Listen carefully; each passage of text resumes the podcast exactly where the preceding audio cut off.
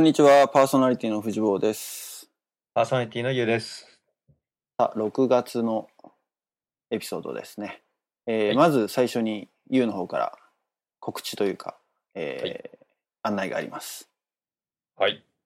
神奈川支部の、えっと、OB、OG、ラボの大、えー同窓会が行われますと。で、えーこちらはまあ神奈川支部が主催なんだけど、おまあ、ラボっ子、まあ、神奈川に関する、えー活動に関わる人であれば、まあ、誰でも OK ということなので、多分、このポッドキャストを聞いてる人は、えー関わりがあると。ということで、えー告知しましたけど、ぜひ、えーお時間ある方はいらしてください。前のエピソードでも話してたやつだよね。そう、前のエピソードでも話してたやつ。もういよいよ、えー今日は6月1日なので、あと4日後に迫ってきました。着々と準備が進んでます。で今回、あのまあ、コンセプトが面白くて、まあ、そのキャンプのような体験をしようっていう企画を立ててて、うん。まあ、そういえばキャンプって昔あのちっちゃい時に行った時ってまあ知り合いも全然いないと。で全国からいろんな人が集まってきたっていう形で、えーまあ、知らない人との出会いも結構あったよねと。でもよくよく話してみるとねあの地域がここですとかパーティーがここですみたいなのでちょっとずつなんかつながっていくみたいなのがあったと思うんだけど今回はあの同窓会って言っても同年代でわっと集まって、えっと昔仲良かった人と話すっていうだけじゃなくてせっかくなんで、まあ、いろんな年代の人がいるので、まあ、例えばあの僕らであれば20代のあの、まあ、卒業したてのラボクだったり、まあ、先輩だったりっていうのと、まあ、一つのロッチじゃないけどグループを組んでちょっと簡単にワークしてみようみたいな企画も入ってるらしいので。なるほど。同年代だけではない、もう縦のまたつながりもね、ラボの魅力なんで、まあ、そういうのも今、企画の中に盛り込まれてます。なので、ぜひ、お時間のある方は足を運んでください。場所は、どこでしたっけ？川崎です、今回。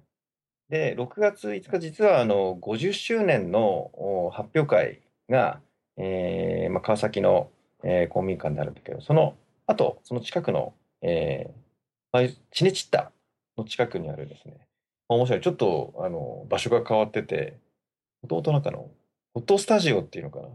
うん。この間下見行った時に、コスプレイヤーが たくさんいて、それなんかイベントやってたの？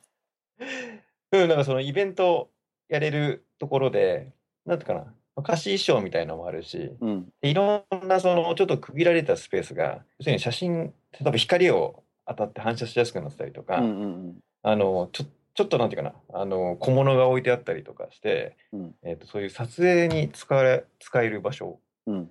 うん。で、全体としたら、あの、つなげればずっと広くなってるんだけど、まあまあ、区切ってなんかするっていうこともできるような会場になってて、うん。まあ、なかなか面白い会場なんで、うん。なるほど。それはもうね、楽しんでいただけるんじゃないかと思います。なんか芸人がやってるみたいな、モノネタみたいな。なんか引っ張ってきてああ、そうそうそう、そういうのもある。一発ギャグやれみたいな。そうそうそう。でもね、当日は片付けちゃうと思う。そういう裏側に。そうか。あ、でもあったよ、いろいろ。かぶり物とかでしうんそうそうそうそう。いや、実行委員やってるからね。ょ。実行委員になって。下見まで行って。下見行ったね。下見まで行っ。て。え、ちなみにその実行委員は何人ぐらいでやってんの？えっ、と、実行委員は6人ぐらいかな。あの、OB、OG で。で、あと、事務局の、まあ、橋本さんと、うんえー、やめさんうんもいるので、あとね、テューターの方々も、あの、その、実行委員みたいな、あの、担当の方がいらっしゃるみたいなんで、うんうん。うん。総勢、どうなんだろう、プロジェクトとしたら関わってるの？10人ぐらいいるんじゃない10かなぐらい。。おーでも、あの、定、その、正規の定例会には僕一回も参加してなくて。なんかこの前のエピソードの時もいろいろ、なんかうん、なんていうの、コメントをしてたっていう話をしてたじゃない？なんか盛り込みすぎだっていう、なんか、ことを言って、なかなかこう、方向性が定まらないような流れがあったみたいな話がそんな話しちゃってましたか。まあでも一応、そのキャンプみたいなっていう方向には落ち着いた感じってことですね。そうそうそううん。まああんま言い過ぎちゃうとネタバレになっちゃうから。うん。ねあ、実はあのその企画に持ってったのはあの僕が参加してない会議で持ってってくれたんででもそれは僕の思いを組んでくれたのでありがたいなと思ってなるほど。はいあのあとはあれですね参加費も最初5000円だったのをなんとか工夫して3000円にうん。なんと下げていただきましてで、まあ、5000円っていうとねまあ大人になると別にまあちゃんとした同窓会とか会だったら、まあ、5000円ぐらいするだろうなっていうのはあるのかもしれないんだけど、うん。まあ、例えば20代でね社会人出たてですとか、うん、まだまだあの OBOG って言っても大学生の可能性もあるからねうん。そうね。なのでそういう層にちょっと5000円っていうとインパクトあるかなみたいなそうだね。ところもあり、うんうんうんまあなんかちょっと考慮してほしいなみたいな話があったら、まあ、一応ちょっといろいろ、えー事務局、テューター含めて相談してくれて、うん、3000円になったの。3000円。あとはね、年配の方はドネーションみたいな形で上乗せしてもらえたらみたいなね。が一番いいのかもしれないけどね。いや、ちょっとプレッシャーが、プレッシャーがかかってきて。はい。じゃあ、藤坊からのドネーションも。ど俺行かないし、神奈川じゃないし、みたいな。あ、そっか。いやいやさすが、シリコンバレーから。あ、あれだね、あの、録音機器が届くからね。あ、そう。ね。そうそう。あー港が、そういえば、いつだろうね、6月にはもう帰ってるんだよね。あ、そうだ、前回ゲストの湊くん。うん。まあ、藤坊からこの企画を通して紹介してもらったんだけど、やっぱりいきなり縁があって、うん。あの後、あのー地元の、まあ、実はあの、長女、まあ、2歳の長女が、はいはい。はい、あのーまあ、ラボパーティー、見学に行くっていう話になって、ちょうどあの後ぐらいに。うん。で、その、見学しに行ったら、なんと、まあ写真に湊くんが写ってて、おう。あれ？と思あれ？って、地域会が一緒だから？え、でもそその、見学に行ったパーティーってのは、今の U の、なんつうの、地区の、地区っていうあか、最寄り、最寄りのねパーティーなんだよね。そう。まあ、一番うちから距離的に近い、距離的に近いって言っても、あの、まあ、もともと僕が所属してた吉永先生がもう引退されちゃったので、うんうんここ空いてたんだけど、うんちょもうちょい、なんていうかな、車で行かなきゃいけないぐらいの距離なんだけど、うん離れたところの先生を、まあたまたま幼稚園の、えー長男の幼稚園の時の友達かな？うん。うん。が、あの、行ってて、お母さんつながりで情報が入ってきてて、うんうんうん。じゃあ一回ちょっと見学に行こうっていうんで、行くときに、なんと、僕もついてって、うん。で、最初、自己紹介全然してなかったんで、うん。あの、ラボっ子だっていうのを言わずに行って、うん。そう。で、途中から、実はラボっ子だったんですって言ったら、え、ラボやられたんですか？一緒に行った人は知ってたの？一緒に。あ、えっとね、いやうん、あの、うちファミリーだけあ、そうなんだ。が、そのティッターの先生のうちにはいはいはい。伺わせてもらってやってたんですけど、で、ちょうど聞いたら、その15年、15周年だと、15年経ちますと。うん。あ、15年っていうと、まあ、僕らね、ラボ現役だった時ってもう実は18年前とか、うん。19年前ぐらいかな。うん。だからちょうど出て3年後ぐらいにスタートさせられたので、うん。かぶってないんだよね。うんうんうんうん。なので、えっと、僕のことを知らなかったと。うん。だから最初すごい俺おとなしくってて。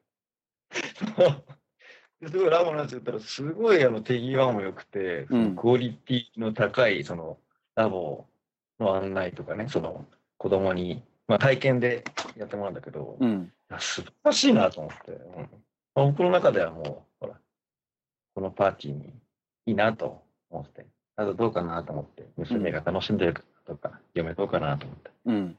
すごい楽しんでて、うん。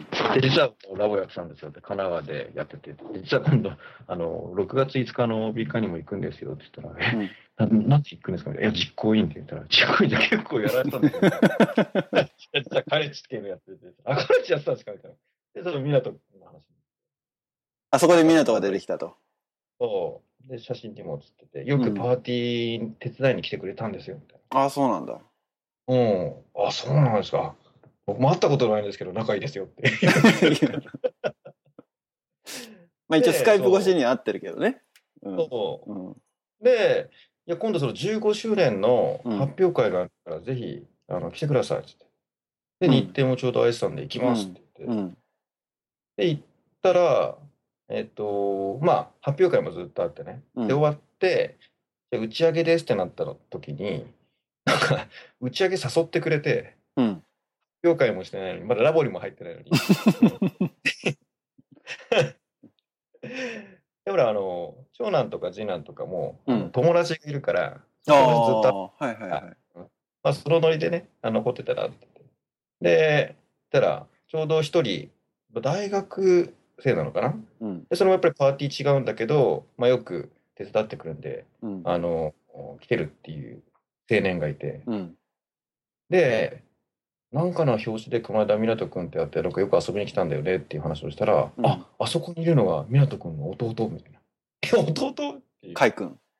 カイ君。そこでなんとカイ君とお話しして、友達になっ なるほど。で、まあ俺もカイ君スカイプ越しでしか会ってないんだけど。あ、そうなんです、スカイプ越し。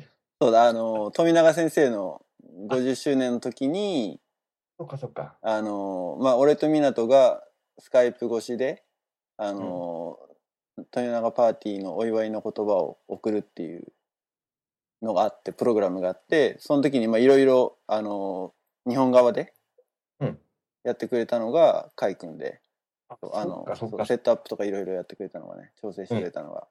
で、それで顔合わせてうんそうそううんうんしてたんだけど。あ、じゃあ俺と逆バージョンね。そうそうそうそうそう。俺の港バージョンで、藤本海君バージョン。そうそうそう。面白いよね。ねあそうなんだって。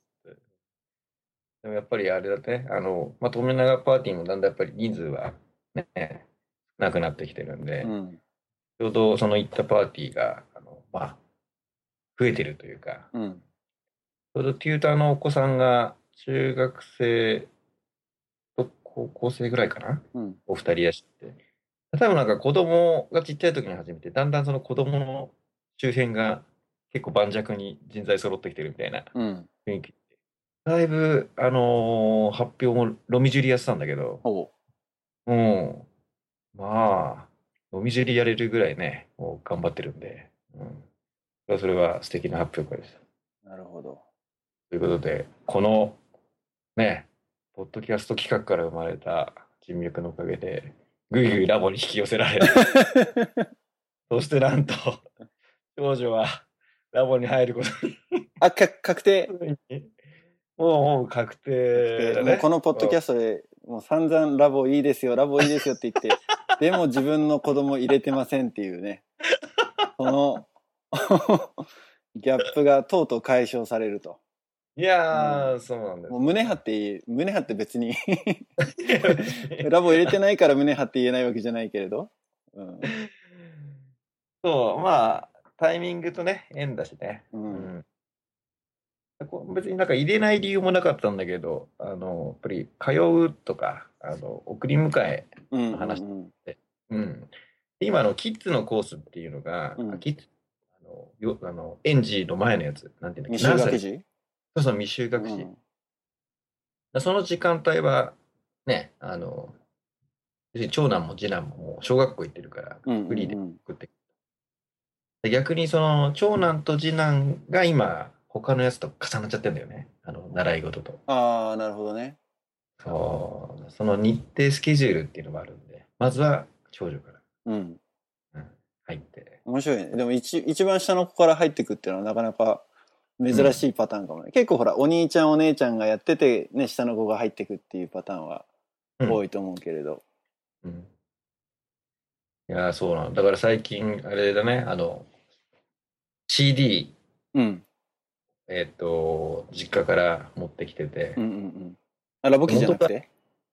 そうラボキも あ、もうない？ないよね。そう、だからもうない。ってか、テあのテープね、コンテンツ買ってんだから、CD の著作、なんていうかな、あの、聞く権利欲しいよね。あ、そうね。コンバートしてほしいよね。テープから。うちもテープはいっぱいあるけれど、CD の方が多分数は少なくって。そう、CD の方が数少ないからさ。うん。で、あれ、あの、ドロンコハリーとかさ、うん。あの、本で知ってたし、うんうん。で、ちょうどその、15周年パーティーに行った時に、まあ、みんなで子供舞台上がってって言って、あの、熊、熊狩りをやってたのかなうんうん今日やって熊狩りだ。うん。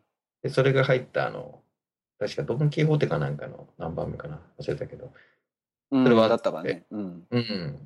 それをなんか今聞いて、ちょっと、ラオに一歩、二歩、うん。進みつつあるよ。なるほど。うん。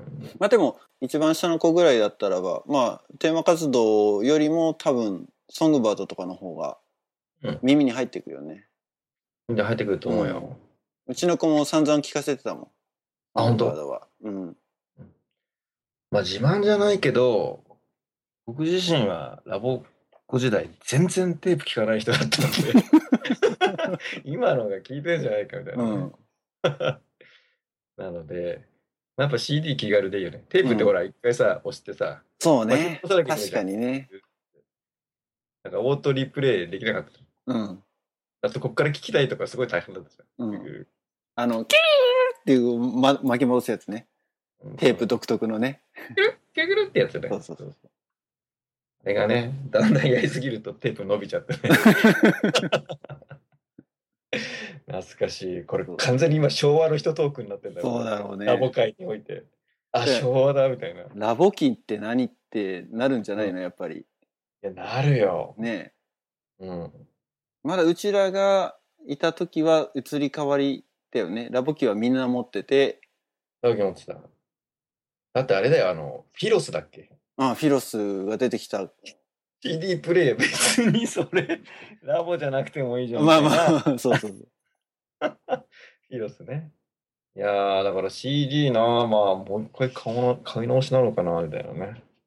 うん。まあいろいろどうしようかなという感じだけど。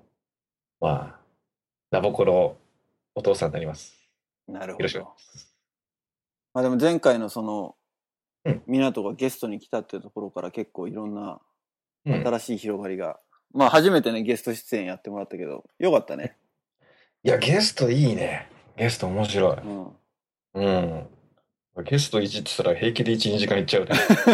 1ってたらあれですよ。あの、そう、なん言葉のあやがあるとは思うんですけど、お話を楽しく聞かせていただくっていう意味です。うんまあ、ミラトもまたやる。いろいろね、ネタを持ってたから、あんまり整理はしてなかったけど、うん。ね。まあやっぱりこっちに留学来てるっていううん。シチュエーションだったからっていうのはあるけれど、なかなか、あとはまあラボ、カレッジやって卒業したばっかりっていうのも、うん引っ掛けやすい、なんていうの、トピックをいっぱい持ってたので、かなり面白かったね。面白かった。あれ、ちょっと話したくないね。うん。もう一回やりたいぐらい、もう一回またゲストを呼びたいぐらいだけど、ぜひ。うん。まあ全然呼べると思いますよ。うん。今度6月5日に会えると思うので、いっうん。ぱい話しておきます。次の仕込みをしておきます。次の仕込みを。うん。で、そうそう、そんで前回その話をしてた中で、一個ちょっと、まあ、またおいおいって言ったのの一つにあの、うんビザの話があったじゃない。ビザの話だったね。ビザの話だったね。俺、うんそう、実際まあね、エピソードを聞いて、また笑いをこう、こう噛み締めながら 思い出してたけれども。多分、湊はなんかかなり勘違いをした感じがあったよね、ちょっとね。まあ聞いてる。る人もリスナーの人も勘違いがあったかもしれないけれど、ビザって何っていうね。ビザって何？あれは、ユウがオーストラリアに一人で旅行行ったんだよね。そう、あの時は、えっ、とね、大学3年の終わりぐらいか。うん。あの、4年になる前の春。の休みのタイミングで、えーそう。うちのパーティーの、えーファミリーのところに、えーホームステイしに来てた人が、うんまあ、オーストラリアンでね、うん。でオーストラリアに住んでたので、で、すごいいいところだから遊びに来なよっていう話をもう聞いて、ぜひ行かせてくださいと。うん。ちょうど、あの、まあ、就職活動に入る前のああ、そうか、3年生の春休みだとそうか。3年生の春休みなんで、うん。これやっぱりあの日常生活の中でね、あのまあ、そういう活動を振り返るというよりは、やっぱりちょっと非日常のところでうん。自分を見つめ直そうと。という大義名分を持って、ね、実はサーフボードを持ってね。持ってたね。そう。で、どうしようかなと。で、えっと、オーストラリアに旅立って、ちょっとその、1週間、10日ぐらいかな。うん。まあ、1週間ぐらいを過ごすっていう企画だったんだけど、うんちょうどね、富士坊に送ってもらったんだよね。そうね。まあ、成田発だったんだよね。成田発で成田発。そう。で、富士坊に送ってもらって、よっしゃ、行くぞと思って。そう。で、俺もだから、あのーあれか、セキュリティゲートの前ぐらいまで行って、そうそうじゃあ、気をつけて行ってらっしゃいって言って、で、帰って、俺どうだったのかな？車乗ってる最中だったのかな？わかんないけど。まあもう家に帰る つもりで行って、いたらなぜか、言うから電話がかかってきて、はい 何事かと思ったらね、俺も何事かと思った。もう全然なんか理解できてなかった気がするよ。え、どういうこと？みたいな。ひょっとさ、いまだに理解できてない。で、その、何、チェックインカウンターで、うん。あの、もうすぐ分かったんでしょ？そう。あのーまあ、パスポートを持って、その、搭乗手続きをしようとしてたら、うん。あの、ビザありますかって言われたんで、はい、ありますって言って。うん。まあ、パスポートを開いて、ビザって書いてるやつを 見せたの。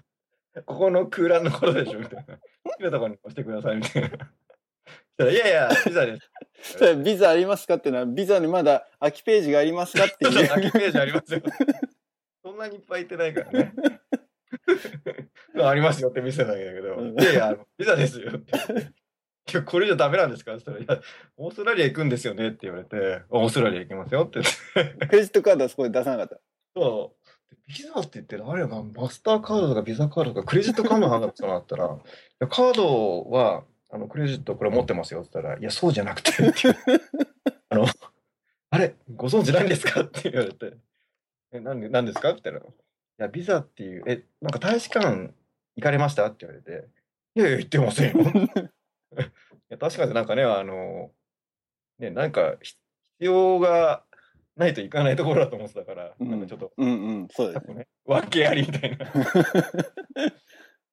でそういう意味では、ほら、北米、アメリカを、の、その、旅行っていうか、あの、旅うん。をベースに考えてて、で、その旅行に関しては、自分でチケット取ったんだよね。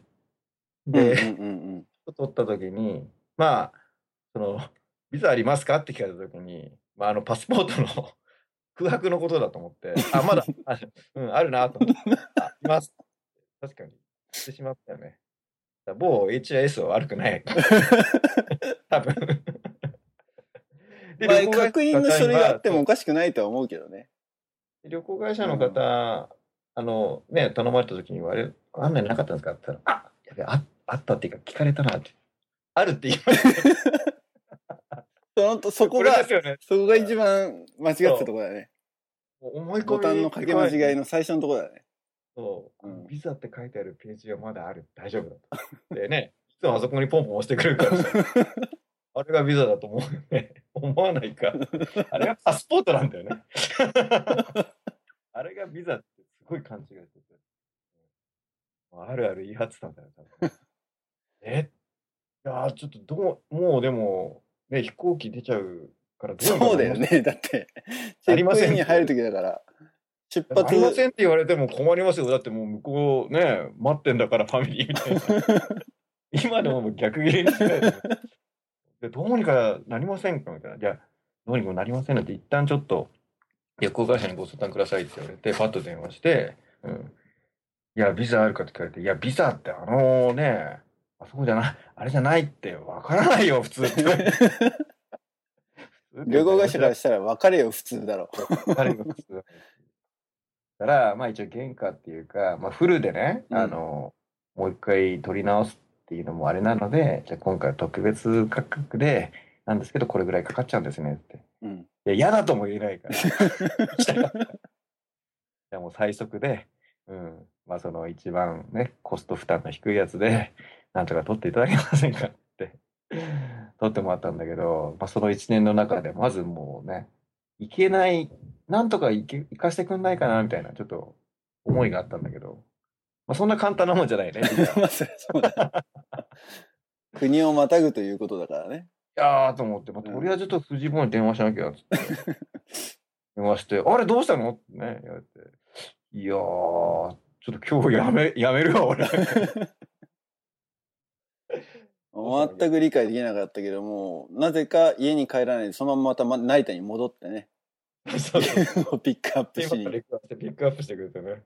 うんだいぶ、あの、世の中ね。わかんないその当時だから俺はそれを聞いて笑ったのか、それとも、あ、やっぱそう思うよねっていうふうに同調してたのかがあんま記憶がないんだけど、いや、俺もあれビザだと思ってたよって えっと、力と思うよ、あの、ビザって書いてある場所か、クレジットカードかね。言って。ね力だと思うけど、やっぱり常識なのか。そうそういう意ね。味ではほらね、日本ってあれだよね、その、そのままパスポートだけで行ける国っていうのが、一番世界の中で多いんだよね、確か。あれ？あ、そう？いや、そんなことないんじゃない？そうう。んビザの話かわかんないけど、その渡航できる、確かね、あの、国が一番日本って多いみたいな。うーん。あ、だいわいわゆるそのビザ免除プログラムを、の協定のあるってことだよね。だから例えばほら、アメリカとかカナダとかの場合は、今はもうエスタって言ってオンラインで全部やるようになっちゃったけど、まあもともと、もともとでも、まあ、システム自体は変わってないよね。それがオンラインになっただけで。その、うんアメリカと日本の間のビザ免除プログラムっていうのがあって、90日以内の滞在だったらば、その大使館に行ってビザを発行するうんっていう必要がね、まあ観光という目的に限ってはだけども、もちろん。うん。うんだ。から仕事でね、ちょっとしたビジネストリップ行ったりとか、なんか、あの、イベント、カンファレンスに参加するぐらいのだったら、エスターで全然、うん免除プログラムで行って帰ってくれちゃうけど、うん。まあ、向こうで仕事をしたり、仕事っていうのは、その、向こうで雇用されてっていうタイプの仕事はできもちろんできないけどね。うん。うん。そっか、そういう意味ではあれだよね。藤坊は、まあ今、ね、無事シリコンバレーで、もう5年？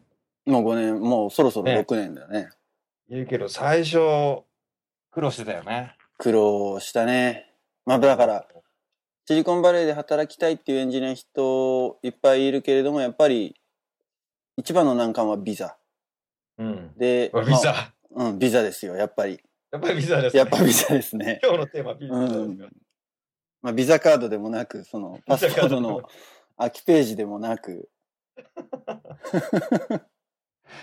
だいぶレベル感が違う。藤本のビザの話と俺のビザの話。だいぶレベル感違うけど、ビザっていう。まあでも俺もね、だまあやっちゃった感な話が一個あってっていうか、うんまあ、あのーアメリカで仕事をするってなった場合、たとえその日本の日系企業で働くにしてもやっぱりビザが必要、就労ビザってのが必要になって、うんで、まあ、その就労ビザでもいろんな種類があるわけね。うん。留学するんだったら学生ビザってのがあるじゃない。うん。だから港なんかは学生ビザを使ってこっちに来てる。うん。うん。で、まあ一般的に、例えば日系企業であれば、あの、L、L ビザっていう種類のビザを使って行くか、もしくは H1 ビザ、H ビザ。まあ、あの、エンジニアだと大体この2つがメインかなっていう感じなんだけど、うん。まあ俺の場合は日本の会社の駐在員って形で行ったから、L ビザを、まあ最初取ろうと。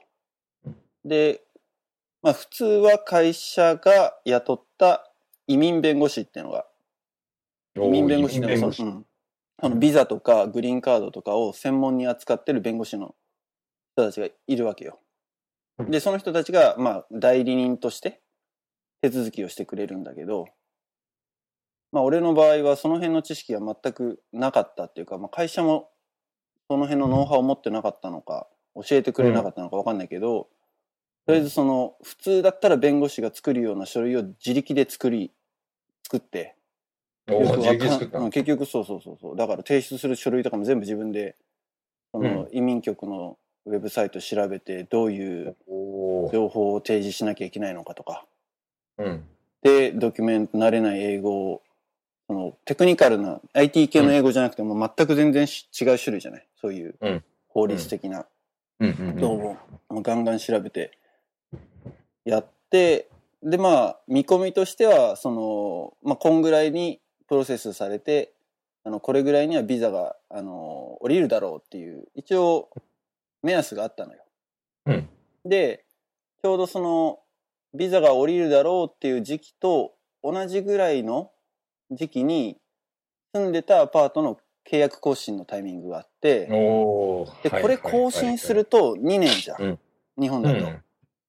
でも2年は絶対いないよねって。っていうか、多分更新して数ヶ月後にアメリカだよねって、うん。嫁さんと話してて、じゃあ更新しないで、もうアメリカ行くっていう前提で、数ヶ月だけだったら、例えば、ね、実家に、まあ実家は可能かたどうかわかんないけど、まあ、場合によっちゃそのウィークリーマンションみたいな、うん。マンスリーマンションか、みたいなの借りて、テンポラリーのところに住んで、うん。まあ、あの、渡米の準備をしていこうみたいな。計画をしてたんだけど、うん。契約更新しませんって言って、うん。で、家にあった家具とかもいろいろ処分し始め、うん。で、まあ、車を弟に譲ったりとかうん。してった中で、途中で、えっ、と、ビザの申請が却下されましたっていう E メールが、ポンって届き、リジェクトされちゃったの。リジェクトされたっていうのが届いても固まったね。携帯持って。たまるね。携帯持って、え、ちょっと待てと。で、それからだから、ね、弁護士雇ってやるのが普通だっていうのをその後知って、いろいろ調べてって、で、それも全部会社がサポートするもんだっていうのを聞いて、いやいや、じゃあこれは結局、なんつうの、素人が挑む、あの、申請じゃなかったんというのを知って、まあ結果的には会社に一応頼んで、うん。あの、もう一回だから再申請だよね。のプロセス、うん。一からやり直しで、うん。弁護士に頼んでやってもらったんだけど、さあ問題は済むとこで。うん。結局、一からやり直しだから、その自分でやったプロセスに関しても結局、スタートしてから結果が出るまで1年近くかかってんだよね。たそんなかかってないうん。そうそうそう。うんうんうんだ書類を作り始めるところから数えたら、カウントしたら。うんで、だからそれも一からやり直しだったから、まあもちろん作った、すでに作った資料がいくつかあったから、うんある程度その弁護士の方で作る書類も、だいぶはスムーズにいったところはあるんだけれどもね。うんうん。でもやっぱりそれで1年はかかん、1年か。結局丸1年かかったね。結果的に。あプロに頼んでもうん、そうそうそうそうそう。あプロに頼んでもそれぐらいやっぱかかそっちゃうんだ最終的に、あ、だからビザ降りるまでは多分ね、9ヶ月ぐらいだったかな。おでもうん。かかるねうんその、アプルーバルが出るまでがね、9ヶ月ぐらいかかって、で、でもだ、その1年間、嫁と2人でもう、あちこち、その家がない状態だから、うん。サブレットっていうのがあってさ、タブレット？サブレットっていうあの家の貸し方があって、うんうん。一番最初に住んだところは逗子だったのね。おいいとこだね。逗逗子。子うん。に、うんと、マンションを持ってるカップルがいて、うんで、旦那さんがアメリカ人。で、奥さんが日本人っていうカップルで、まあ、うん旦那さんの、あの、ご両親が、まあ、ちょっと要介護な状態になっちゃったから、数ヶ月間日本を離れてアメリカに帰ると。うんで、それで家開けちゃうから、うん人に貸しますっうんてやるわけよ。うんそれをサ,、サブレットっていうね。また、また貸しじゃないんだけど、また貸しとは違うか。まあ今でいう Airbnb じゃないけどうん。まあこの期間まあ丸ごと貸すみたいなそうそうそうそう。まあ一応だからまあ長期滞在を前提としてね。その時だから3ヶ月かな借りたのは。うん。逗子の、逗子のマンションを3ヶ月借りて、うん。住んで、で、3ヶ月の契約が終わって、まあ彼らが帰ってくるってやったら出なきゃいけないから。うん。で、また住むとこ探して、うん。っていうのを1 1年間、点々とこの各地に引っ越しを繰り返し、1年間にトータルで、ノマドですよ、本当ねうん。7回引っ越ししたね。え。何回引っ越したの、うん ?1 年間で？1年間で。だからその、逗子行ったでしょ？で、そっから、そっから次どこ行ったかな？あ、足立区のうん、西新井。西あれ、また随分経路が違うね。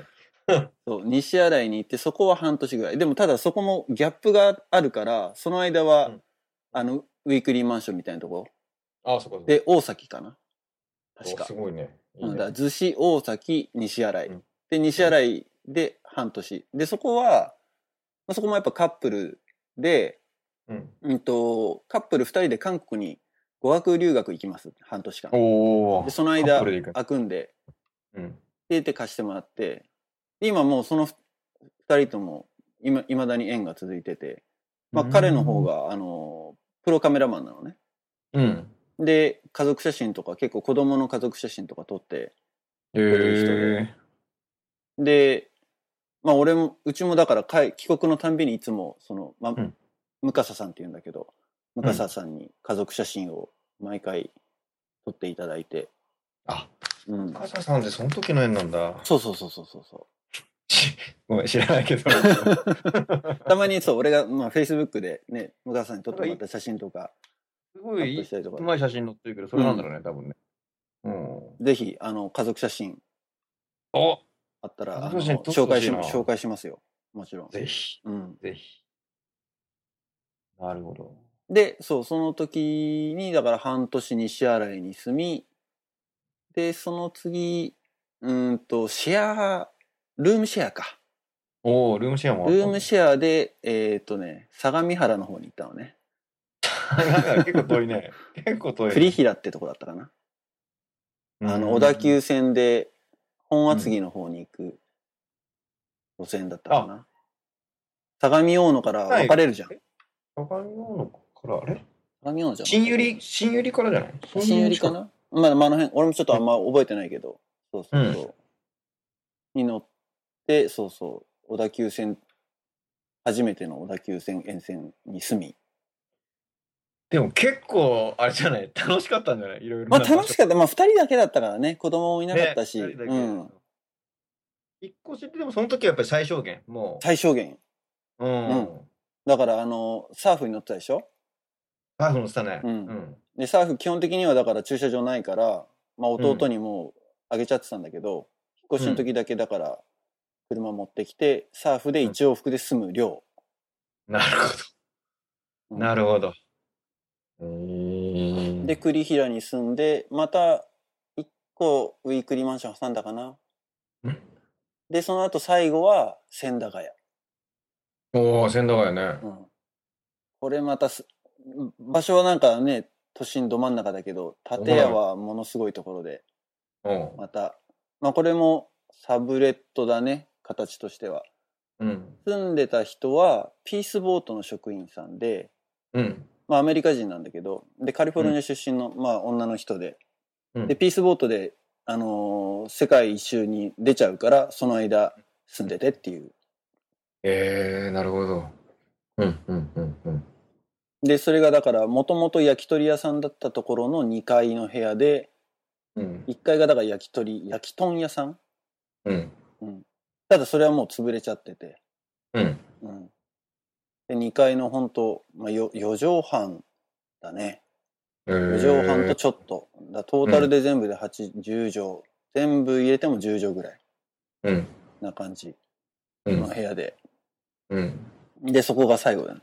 だ新宿が、ね、オフィスだったから、その時はうんチャリ通をして、近いよね。うん。でそれでやっと、アメリカに行けるとなったのが、だから、7月だよね。2010年の7月。まあ今でこそね、あのーいろんなところに住めたぜ、楽しかったぜ、うん。ストーリーにできるかもしれないけど、うん。見えてないわけだもんね。そう、先はね。あの9ヶ月、7回の引っ越しで頑張ってねって言われたら、あれかもしれないけど、うんその一回一回必死だよね。そかなり次どこ住もうどこ住もうって、まあ、クレイグスリストで探したりとか、うん。うん。ね、シシェアハウスのあの掲示板みたいなところで探したりとかうん。しながら。でもまあその1年間のだからね、いろんな人とに、まあ、部屋を貸してもらってうんっていうつながりで、まあいろんなその向笠さんの写真の例もあるし、うん。貸していただいた方とはいいまだにコンタクトはうん。続いてて、うん。うんそうそう。まあ貴重な対決、貴重な1年でしたね。だから。ねうん。そうだ、いろいろ住んでみて、まあ、逗子が良かったねっていう。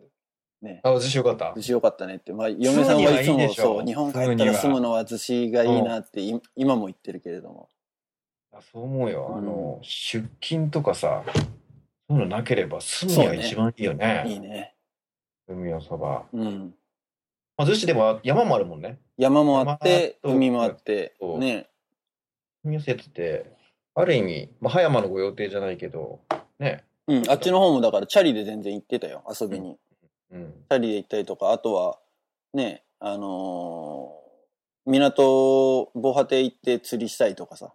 まあちょっと走れば鎌倉も行けちゃうし。うん。ねすごい良かったよ。だから、カップルで生活してる間だったからってのもあるし、うん。ね。まあ子供いたら、赤ちゃんいたらちょっとそうはいかなかっただろうけれど、でもある程度子供が大きくなったら自然もいっぱいあって、うんす。ごくいいとこだなと思ったね。うん。まあ、それもやっぱり住んでみなきゃ分かんないことっていっぱいあるから、うんういんうん。ろんなシミュレーションにはなったかもね。うん今後、どういうところにどう住みたいっていう。そうそう。まだ逆に 変化対応、変化対応っていうかね、いろんな環境への適応能力が上がったりしてね。それはね、あるね。うん。まあでも、まあこんなね、1年間に何回も引っ越しする機会はないけれど、うんいろいろひ住んでみて思ったのは、やっぱり、あ、3ヶ月住めばもう住めば都じゃないけど、大体その辺の、まあ地域だったりとか、うんあの、住み方が分かってくるから、うん。うん。まあこっちに来てからもそうだけど、まあ3ヶ月すればもうなんか、ローカル感覚うん。うんが、あの、出てくるよね。いや、ビザやっちゃったネタからなんか、いろんなところに住めて、いい経験になったっていう、いいね、話になっていく。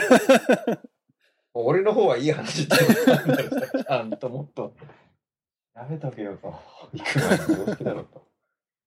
まあでも、ユウのその経験があったから、俺多分その後に、うんあの、ビザが必要な国にバックパックで行ってるのよ。インドとか、おー、バックパックね。おい。ネパールもそうだったかな。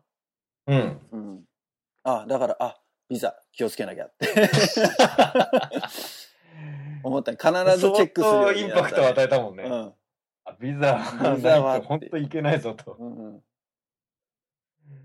後でですね、ちょっと飛行機に乗っちゃうから、後でビザ送っといてくださいみたいな、や るかなぐらい、なんか気軽に考えちゃってたから。いやいや。あ、でもオーストラリアいるんだね。いいうね。ん。それはやっぱりその、まあ、ね、他の県でもあるかもしれないけど、やっぱり、まあ、北米を中心に、世界のね、やっぱりルールがなんか北米のルールなんじゃないかな、みたいな、ちょっと勘違いはあったのかもしれないね。うんまあでもそれはね、アメリカだからっていうわけじゃないし、例えばほら、ユウとタイ行ったでしょ？はい、言ったね。オーストラリアよりも前じゃない？あれって行ったの。じゃない？あ違うか、その後か。か。その後で、後だと。後か。うんタイいらなかったよね。ビザ。タイはいらない。うん。そうだよね。うん。ベトナムはい取ったな。取った気がするな。うん。だからそう国によって違うからね、やっぱね。その日本と、その相手国との関係というか、外交的な関係にもよるし、うん。ね。台湾もいらなかったしな。うん。まあ観光に関してはね、うん。うん。あんまりビザが必要なことはないけれども。でも、大使館行ったのオーストラリアぐらいじゃないかな。うん、覚えてるのはそのインドとベトナムとネパールぐらいかな。多分。うん。それってあらかじめ何日本で取っといてから行くの？もちろんもちろん。だから日本在日の大使館、相手国の大使館に行って、あの、ビザ申請書を出して、まあ、こういう理由、理由っていうか、こういう工程？うんだエアのチケット取るのが先だよね。で、旅程が決まって、この期間に行くのでビザ発給お願いしますってなるから、その、まあ、エアチケット取るのも当然1ヶ月前以上じゃない、大体。うん。で、その1ヶ月の間にビザを取っちゃう。だから国によってはそのビザ発行までかかる時間が差があるから、その辺は先にちょっと調べて逆算してチケット取らなきゃいけない。うー。うんん。まあでも大体普通の処理で終わる、まうん。あ意味、ね、さっきの、あの、住むとか仕事するって話じゃない。うん。そう、観光だったら大体だからうんどこの国も1週間ぐらいで出るよね。うん、うん。うん。あれ、そんな余ったっけな、あの時。オーストラリアの時。もう速攻行ってなんかすぐくださいみたいな話だった気がする。ああ、だからまあそれも国によるんじゃない？やっぱり。うん、ううんうん。ビザね。ビザ。まあいい思い出です。はい。数々の失敗を人生うん。行ってきましたが。まあ実際アメリカとかね、ラボに乗っかってホームステイとかうん海外行った場合は大体その辺の手続きはうん。自分であんまやらないからね。そうなんだよね。まあ大学生になって自分でバックパック旅行なり海外旅行なり行くってなったらばその辺のことは自分で下調べを、うんまあ、まあそういう年だったわけだけども。下調べ まあ、いや、絶対しっかり書いてあったんだよ。うん、俺もだって見てなくはなくて、うん、そうだよね。ビザが何かを知らなかった。あのページのことだと思ってたっていう。思い込みね。うん。思い込み怖い怖い。確か聞かれたもん、ビザありますか？ありますって言ったよ。言った、絶対俺言った。言いました。はい。で多分チェックリストのね、2回ぐらい多分舐めてるけど、回答してんだよ。自信を持って。あります。あのパスポートの一緒についてるやつですよね、みたいな。向こうからしたらね、一回そういう旅行ったことあればね、うん。ああ、そのこと分かってるのかなって思っちゃうよね。まあ実際にビザ貼ってもらうからね、パスポートにね。開ってね。うん。まあでも大学生時代いろいろ、言うとはね、タイ旅行行ったけど、行ったね、俺バックパックで卒業旅う行。ん。アジア行くっていうのはなかなか、うん。特にだカレッジメイトのみんなとか、うん。行ける機会があったらぜひ、まあ行ってんだろうね、でもみんなね。だいぶね、うん行。ってると思う。うん。一般的なのかもしれない、やっぱ。うんな春休みなんてね、結構みんな海外行って、うん。まあ人によるだろうけど、まあなんと俺の主観だけどね、ヨーロッパとかはなんか、年取ってもい行けるっていうか、お楽しめるけど、うん。アジアの結構サバイバルなエリアに行こうとするんだったら、やっぱり大学生の方が気力も体力もあるうちに、じゃないといけないかなっていうかね。まあ、ね、楽しみ方ってもいろいろあるけど、確かにね、気力体力を使う、うん。あの、アドベンチャーな感じ。うん。あれは、まあ確かに、そうだね。で今海外旅行行こうって言った時にさ、エアだけ取ってホテル取らないってやんないじゃん。やんない。ああ、やんないね。うんやんないでもバック。パックで行った時ってエアだけとりあえず取って、取る、取ったね。で、現地での旅程もうん。移動手段の確保も宿の確保も現地でやるっていう。現地でやってたね。うん。だからまあまだあったけどそんなにそこまでネットで全部完結してるような感じでもなかった気がするんだよいや、ね。ネット90なんてほとんど使ってないと思うよ。97年うん。くらいだもんね。97年、そうね。うん世紀末ですね。えきますか。20世紀の世紀末ですよ。俺だっうてん卒業、大学卒業99年だから。もううんノストラダムス、なんとね、大予言してた時ね。あったね、なんかね。あったよね。いやーだからその時は、まだやっぱり紙、までなんか地球の歩き方みたいな、うんうんうんうん。そうだね。とか、あとはそのゲストハウス行って、まあ、タイだったらカオさんか。カオさん。カオさんストリーね。うん。そういうところで情報を集めてたよね。で、まあ、ある程度、日本人でバックパック背負ってる人も、ね、集まってたから、うんうんうん。こういう人に聞くと大体いろんな、ここのあれがいいよみたいな。うんうんうん。でそういう情報を当てにしながら、次の場所決めて、うん大体何日ぐらいいようかなみたいな。うんうんああ、そう、俺1ヶ月、タイ1ヶ月いたからね。タイ、タイからマレーシア。シンガポールまで行けたんだよね。行った行った。そう、行きは、行きっていうかまあ、あの、バンコク入りして、で、フジボートと一緒にね、上行最初の1ってチェンマイ。週間だけ俺はうん一緒に行ったんだよね。で、そうそう俺は途中で帰っちゃったよね。チェンマイ行ったよ。そうそうそうそうそう。チェンマイのトレッキングも楽しかったね、あれね。うん、楽しかったし、あれは、あの、すごく衝撃だ的だったのが、いい覚えてるかな。そのトレッキング自体が2泊だか3泊ぐらいしたじゃない、うんうん。途中で。で、その、まあ、山村うん。に住んでる人たちが、まあ、普段の生活してる中で、そのツアリストを、あの、止めてくれてるっていう感じだったじゃないよ。うん。で、食事の前に、下にいた子豚が、うんブヒーブヒーブヒーって、すごい悲鳴を上げて泣いていて、何やってんだろうって言って、その、見に行ったら、その、山村の人、そのうん。止めてくれてる人の子供が、うん。棍棒みたいので、豚の頭をバコバコバコバコぶったたいて。殺してンあ、った気がする。うんうん。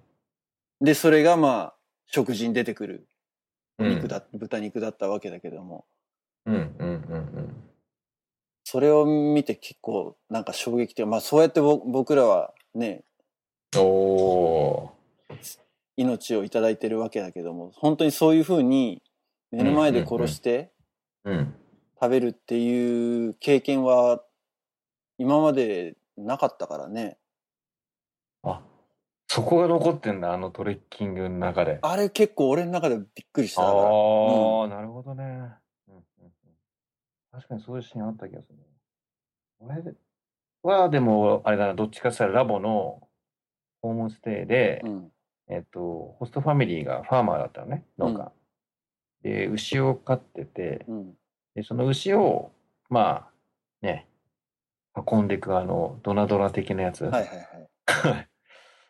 で、連れてった先に、うん、行った、その施設の入り口に、首の牛が転がっててさ。で、中入ると、ほら、もう解体されてる、うんうんうん。うん、が開いてみたいなシーン見て、そういう場に、自分のところで飼ってた牛を連れてくっていうシーンに、あいやーっつって、これもしばらく肉食えないなと思って、中学2年生あ。。うんうんうん。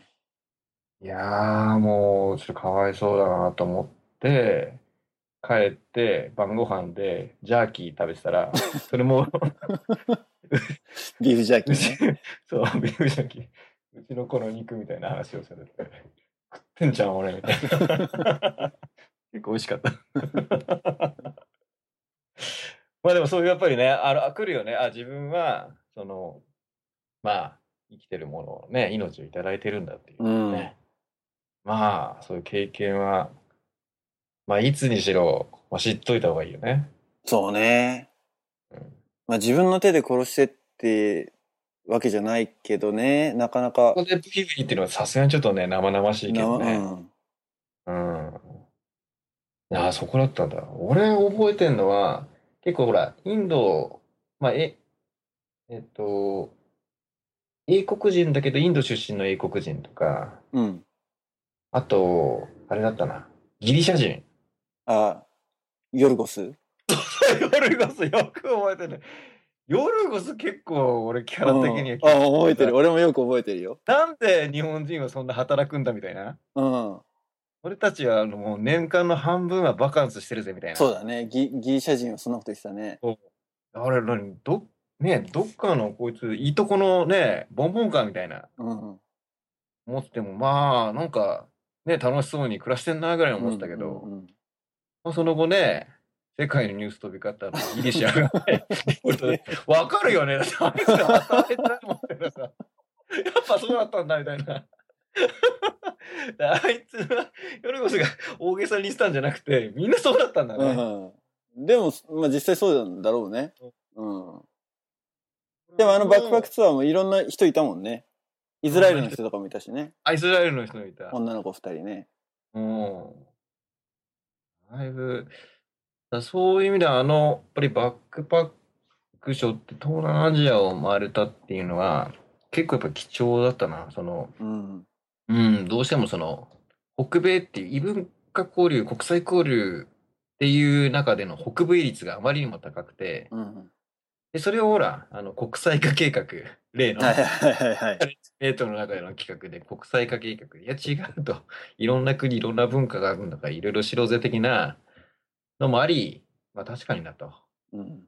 で、言ってみたらね、やっぱり全然考え方も発想も違うし、そう、マレーシア行った時なんてもう、アメリカなんてもうあんな最低な国はないみたいな熱く語る人がいてさ、うん。ああ、そっか、そういう捉え方、考え方ね。うん。まあ、日本人であると、大体多くの、なんていうかな、考え方が、あのーまあ、同一化してるっていうかさ、うん。まあ、当時、まだまだ、まあ、世の中知らなかったかもしれないけど、うんまあ、知らないこと多いなっていうか、当たり前としてること、常識っていうのもやっぱり、場所が変わると変わるから、ね、知らないことばっかなんだなっていうのを、まあ、肌で感じたな、あの、バックパック。ねえ、だって、半分働いてないでバカンスだぜってさ、どこの、ねえ、いいとこの、ボンボンかみたいな。あると、みんなそんな感じだったんだみたいな。あれは楽しかったね。う。うんん。まあ今と多分ね、タイとか、あの辺の東南アジア諸国、だいぶち、まあ、農村部行ったらそんなに多分変わんないのかもしれないけれども、うん。まあ当時はまだ発展途上国っていう、ね、カテゴリーのうん。国々だったわけだし、まあ今だと多分もう大差ないよね。もう都心に行ったらもうだいぶもう高層ビルあって、うん当時とはちょっとやっぱり、あれが違うよね。うん。当時の感覚でいくと、あら、なんだこれはと。うん。でもね、あの、東南アジアの1ヶ月の旅で、タイ行って、うんでその後、マレーシア、シンガポール入ったんだけど、うん。なんていうのかな、そのシンガポール行った時には、なんかもう街がそれなりにほら、新しい近代化されて出来上がってるから、うん。あんまりなんか当時は面白みを感じなかったんだよね。うん。うん。うん。うん。もう別に東京でいいじゃんみたいな。でマーライオンで楽しみに行ったらめっちゃちっちゃくて、まあ、マーライオンみたいなね、まあ有名な話だよね。からさ、そうそうそうそう、道の人に聞いたの。あマーライオン、これの、あの、本物どこですか？本物みたいな。マーライオン、いや、これでって、あの、ね、ガイドブックさせたら、それだって言うから、これ俺まだ見たことないけどね。で最近ちょっとまともな大きめのマーライオンできたからね。あ、そうなんだ。うなんか、世界三大がっくりみたいな。あ、のうちの。一つっつってたよね。うん言われてるよね。マーライオン。マーライオン。なかなかバックパック。まあ、面白かったね。やっぱり旅行、旅はいいね。やっぱりそういう、ん。な刺激を受けるというか、うん。まあ、非日常をね、味わうと。やっぱりなんか、入ってくるものが違うよね、感覚として。また行きたいなと思うけれど、まうんあ、うーん、なかなかできないかね。まあ、家族ができちゃうとってのもあるし。また行こうよ、ちょっと。うん。あ、だから、ゆうと二人で行けるとかだったら全然ね、行ってみたいなと思うけど、家族の許可が得られればお互いに。大人のバックパック。俺はでもあれだな、やっぱ、インドうんが、なんていうのかな。まあ、インドもベトナムもそうだったけど、日本っていうのがすごい恵まれてる国だなっていうのと、あとまあ治安的に結構やばいところだったってのもあって、うんうんうん。なんつうの、身の危険を常に感じながら、緊張しながら旅するっていうのは多分あれが、まあ最初で最後だろうなって感じがするよね。え、特にどこ？俺は、うん、イインドが一番俺はやばい、やばかった。俺自身が経験した中ではやばかったうん。ことが多かったかな。うん。ほんと常に緊張しなきゃみたいな感じがあって。うん。まあ、あるよね、やっぱりね。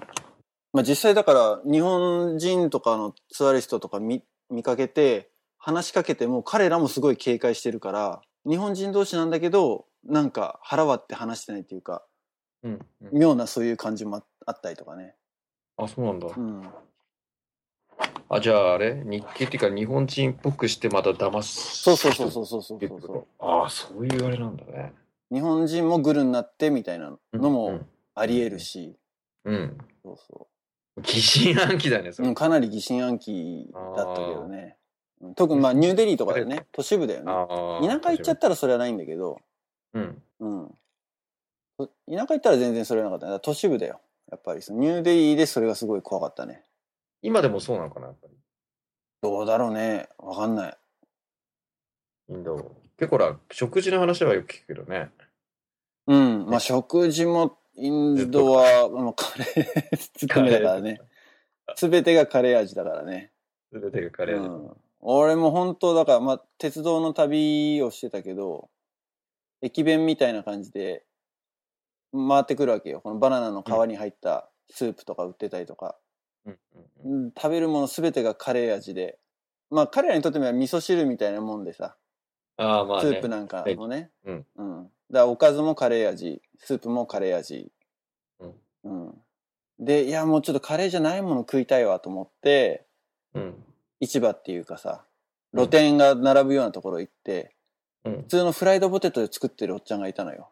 おうおおこれならカレー味じゃないと思って、うんほんとじゃがいもそのまんま素揚げしてるような感じだったから、うんうん。あ、じゃあこれくれって言って、さあ食べようかなと思って、そのおっちゃんがこの揚げたてのフライドポテトをバナナの皮の皿に持って、うん。くれるかなって思ったら最後にこうバッバッバッバッってカレーかけて、うっそーみたいな。結局カレー味みたいなね。まあ、塩が入ってないぐらいの感覚なんだろうね。そうそれで言うと。それはそれはうん大変でした。まあでもインドカレーは好きですよ。うん。